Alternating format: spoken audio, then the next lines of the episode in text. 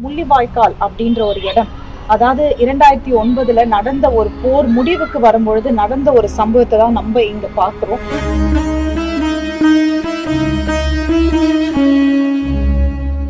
ஆனா இதுக்கு பின்னாடி நிறைய வலிகளும் கண்ணீர் துளிகளும் தான் இருக்கு. அதை நான் சொல்றதோட இன்னைக்கு நாங்க தஞ்சாவூர்ல இருக்கிறதுனால நம்ம கூட கெனடி சார் இருக்காரு. இந்த இடத்துல ரொம்ப வருடமாவே இருக்காரு. இதை பத்தி அவருக்கு நிறைய விஷயம் தெரியும். சோ அதை அவர்கிட்ட நம்ம கேட்டு தெரிஞ்சுக்கலாம்.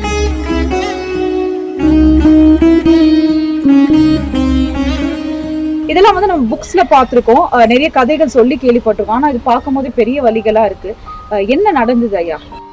ஈழத்தில் வந்து ஈழத்தமிழர்கள் வந்து தங்களுக்காக ஒரு தனிநாடு கேட்டு ஒரு முப்பது ஆண்டுகளுக்கு மேலாக ஒரு பெரிய நீண்ட வரலாறு இருக்குது அதில். இருந்தாலும் அந்த கடைசி கட்டமாக ஒரு முப்பது ஆண்டுகள் தமிழர்கள் ஒரு ஆயுதம் தாங்கிய போராட்டத்தை வந்து கடைசி கட்டமாக ரெண்டாயிரத்தி ஒன்பதில் வந்து ஒரு பன்னாட்டு படைகளுடைய உதவியோட அந்த சிங்கள பௌத்த பேரினவாதம் வந்து தமிழர்களை வந்து அந்த தமிழர்கள் விடுதலைக்கு போராடின அமைப்பையும் மக்களையும் வந்து அழித்து ஒழிக்கும் முயற்சியில் வந்து ஈடுபட்டப்ப அந்த இறுதிக்கட்ட போர் ரெண்டாயிரத்தி ஒம்போதில் முடிவுக்கு வருது. மே மாதம் பதினெட்டாம் தேதி அந்த போர் முடிவுக்கு வருது. தடை செய்யப்பட்ட ஆயுதங்கள் பன்னாட்டு சர்வதேச போர் நெறிமுறைகளுக்கு முரணான அந்த யுத்தத்தை நடத்தி ஒரு ஒரு லட்சத்தி நாற்பதாயிரம் தமிழர்களை வந்து கடைசி காலகட்டத்தில் அந்த ஒரு ஒரு மாத காலத்துக்குள் மிகப்பெரிய ஒரு இனப்படுகொலையை வந்து சிங்கள அரசு நடத்தியது.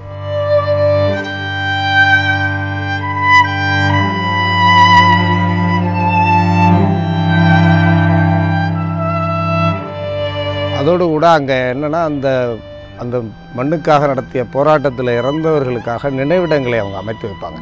மாவீரர் துயிலும் இடங்கள் அப்படின்னு சொல்லிட்டு அது ஒரு பெரிய இடம் இருக்கும். அதில் வந்து அந்த இறந்தவர்கள் அவர்களுடைய கருத்துப்படி விதைக்கப்பட்டிருக்கும் அந்த இடத்துல வந்து ஆண்டுதோறும் நவம்பர் மாதம் இருபத்தி ஏழாம் நாள் வந்து ஒரு மாவீரர் நாள் அப்படின்னு அந்த நாளை வந்து அவர்கள் கொண்டாடுவார்கள். அந்த நினைவை அனுசரிக்கும் வகையில் அந்த மாவீரர் துயிலும் இடங்களை எல்லாம் கூட அவர்கள் வந்து முழுக்க அதை வந்து அழித்து எடுத்துட்டாங்க.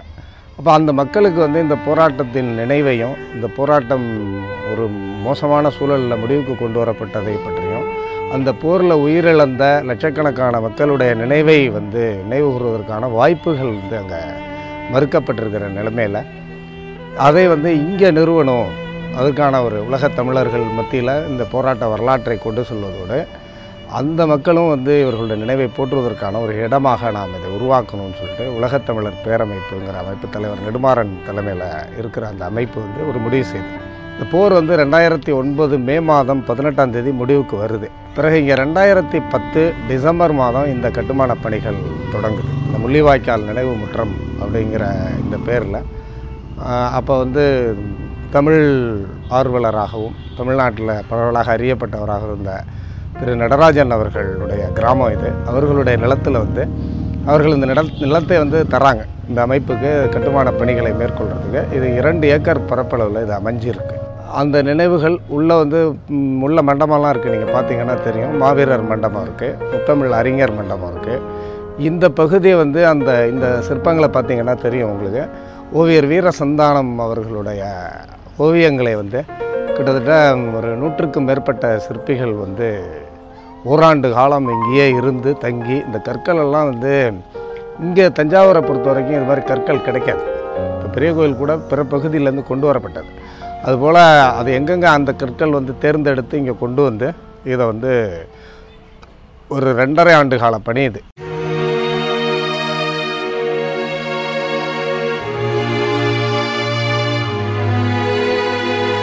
இங்கே தங்கி இருந்து சிற்பிகள் வேலை செஞ்சாங்க.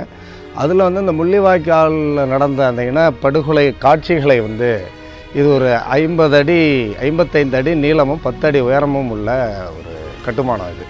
இது தனித்தனி கற்களில் வந்து செதுக்கப்பட்டு பிறகு ஒன்றாக இணைக்கப்பட்டது ஆனால் இது ஒரு ஒரு ஒரு ஒட்டுமொத்தமாக ஒரு படத்தை வந்து உருவாக்கிக்கிட்டு தனித்தனி கற்கள் அதை நடந்த சம்பவங்கள் தான். இது பார்த்தீங்கன்னா உங்களுக்கு தெரியும்.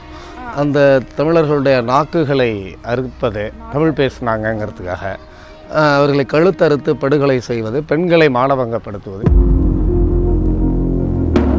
பிறகு கடைசி கட்டத்தில் அந்த கொத்து குண்டுகள் வீசி அப்புறம் மக்களை வந்து முள்வேலி முகாம்களில் அடைச்சி வைத்த ஒரு காட்சிகள்.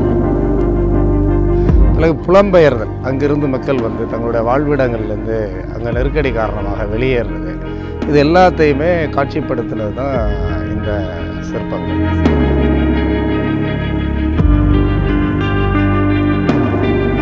இப்போ முள்ளிவாய்க்கால் அப்படின்னு வந்து அங்க அந்த போர் நடந்த ஒரு இடத்துல தான் இங்க போர் முடிவுக்கு ஆமாம் ஆமா. போர் முடிவுக்கு வந்த இடம் அந்த முள்ளிவாய்க்காலில் தான் இந்த போர் முடிவுக்கு கொண்டு வரப்பட்டது. அதனால அந்த பேரை வச்சு தான் இங்கே முள்ளிவாய்க்கால் நினைவு முற்றம் அப்படின்னு நாங்கள் வச்சுருக்கோம். இந்த ஊர் பேர் வந்து விளார்னு பேர். ஆனால் பரவாயில்ல இப்போ எல்லாமே இந்த இடமுமே அப்படின்னு பேர். ஆயிடுச்சு. கீழே இந்த பாடல்கள் இருக்கும். பார்த்தீங்கன்னா தெரியும். கவிஞர் காசி ஆனந்தனுடைய அந்த பாடல் வரிகள் இது. இதுக்காக தான் எழுதப்பட்டது இது. அதனுடைய ஆங்கில மொழிபெயர்ப்பும் அதில் இருக்கும். இல்ல ஆனா இப்ப எத்தனையோ ஊர் இருக்கு. நீங்க சொன்ன மாதிரி தான் ஒரு சில டீம் வந்து இதை ரெடி பண்ணி இந்த மாதிரி பண்ணணும் அப்படின்னு சொல்லிட்டு. எங்க ஆரம்பிச்சது? இந்த மாதிரி ஒரு விஷயம் நடந்ததை வந்து நம்ம அழகா அதை கொண்டு வந்து மக்களுக்கு காட்டணும். Make it as historical place வந்து அது ரொம்ப கடினமான ஒரு விஷயம் ஐயா. நீங்கள் சொன்ன மாதிரி தான் ஒவ்வொரு இதுக்கு பின்னாடி அத்தனை பேர் உழைச்சிருக்காங்க இத்தனை நாட்கள் தங்கி இந்த வேலையெல்லாம் பண்ணியிருக்காங்க. எங்கே ஆரம்பிச்சது இது? காரணம் இது அங்கே இருக்கிற நினைவிடங்கள் எல்லாம் அழிக்கப்படுறப்ப இதை நினைவு கூறும் இடம் ஒன்று இல்லை. அதுக்கான வாய்ப்பு எங்கே இருக்குன்னா தமிழ்நாட்டில் தான் இருக்குது இப்போ புலம்பெயர்ந்த தமிழர்கள் வந்து பாரிஸில் கூட சின்னதாக ஒன்று பண்ணியிருக்கிறாங்க. ஆனால் இவ்வளோ பெரிய அளவில் அவங்களால அவங்களுக்கு வாய்ப்புகள் குறைவாக இருக்குது தமிழ்நாட்டில் வந்து அதுக்கான வாய்ப்பு குறிப்பாக இந்த ஐயா நெடுமாறன் அவர்களும் அவர் நடராஜன் அவர்களும் அவர்கள் முன்முயற்சியில் முக முதல்ல வந்து ஒரு சின்னதாக நினைவு தூண் அமைப்பது அப்படின்னு தான் முதல்ல திட்டமிடுறாங்க. பிறகு தான் இது வந்து விரிவடையுது. இல்லை நம்ம ஒரு பெரிய அளவில் இதை செய்யணும் அப்படின்னு சொல்லிட்டு அந்த இனப்படுகொலை காட்சிகள்.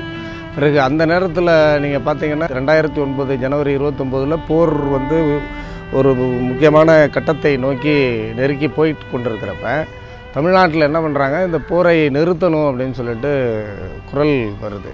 அது எப்படி வருதுன்னா தமிழ்நாட்டில் முத்துக்குமார்னு ஒரு இளைஞர் வந்து சென்னையில் வந்து தீக்குளிக்கிறார் சாஸ்திரி பவன் முன்னாடி. அவர் ஜனவரி இருபத்தொம்போதில் தீக்குளித்து மிகப்பெரிய ஒரு அறிக்கை வந்து அது மிகவும் புகழ்பெற்ற அறிக்கை அது. அந்த எல்லாருக்கும் தமிழர்களுக்கு வேண்டுகோள் கொடுத்து இந்த மாதிரி ஒரு இனப்படுகொலையை நோக்கி அங்கே ஈழத்தில் நடந்துக்கிட்டு இருக்கு. அதை தடுத்து நிறுத்தணும். நம்ம எட்டு கோடி தமிழர்கள் இங்கே இருக்கிறோம். நம்ம தான் இதுக்கு குரல் கொடுக்கணும்னு சொல்லிட்டு அவர் கவனத்தை கொண்டு வருவதற்காக அதற்கு முன்னாடி நிறைய ஆர்ப்பாட்டங்கள் ஊர்வலங்கள்லாம் நடந்தால் கூட அவர் தான் மிகப்பெரிய விளக்கேற்றி வைக்கிறார் சுடரை. இப்போ உடலை வந்து அதுக்கு ஆயுதமாக கொடுக்குறாரு. அதன் தொடர்ச்சியாக அந்த ஜனவரியிலேருந்து மார்ச் இறுதி வரை கிட்டத்தட்ட ஏப்ரல் மாதம் வரைக்கும் பத்தொம்போது பேர் இறந்து போனாங்க. அது வந்து அதை தான் அங்கே வச்சுருக்குறோம்.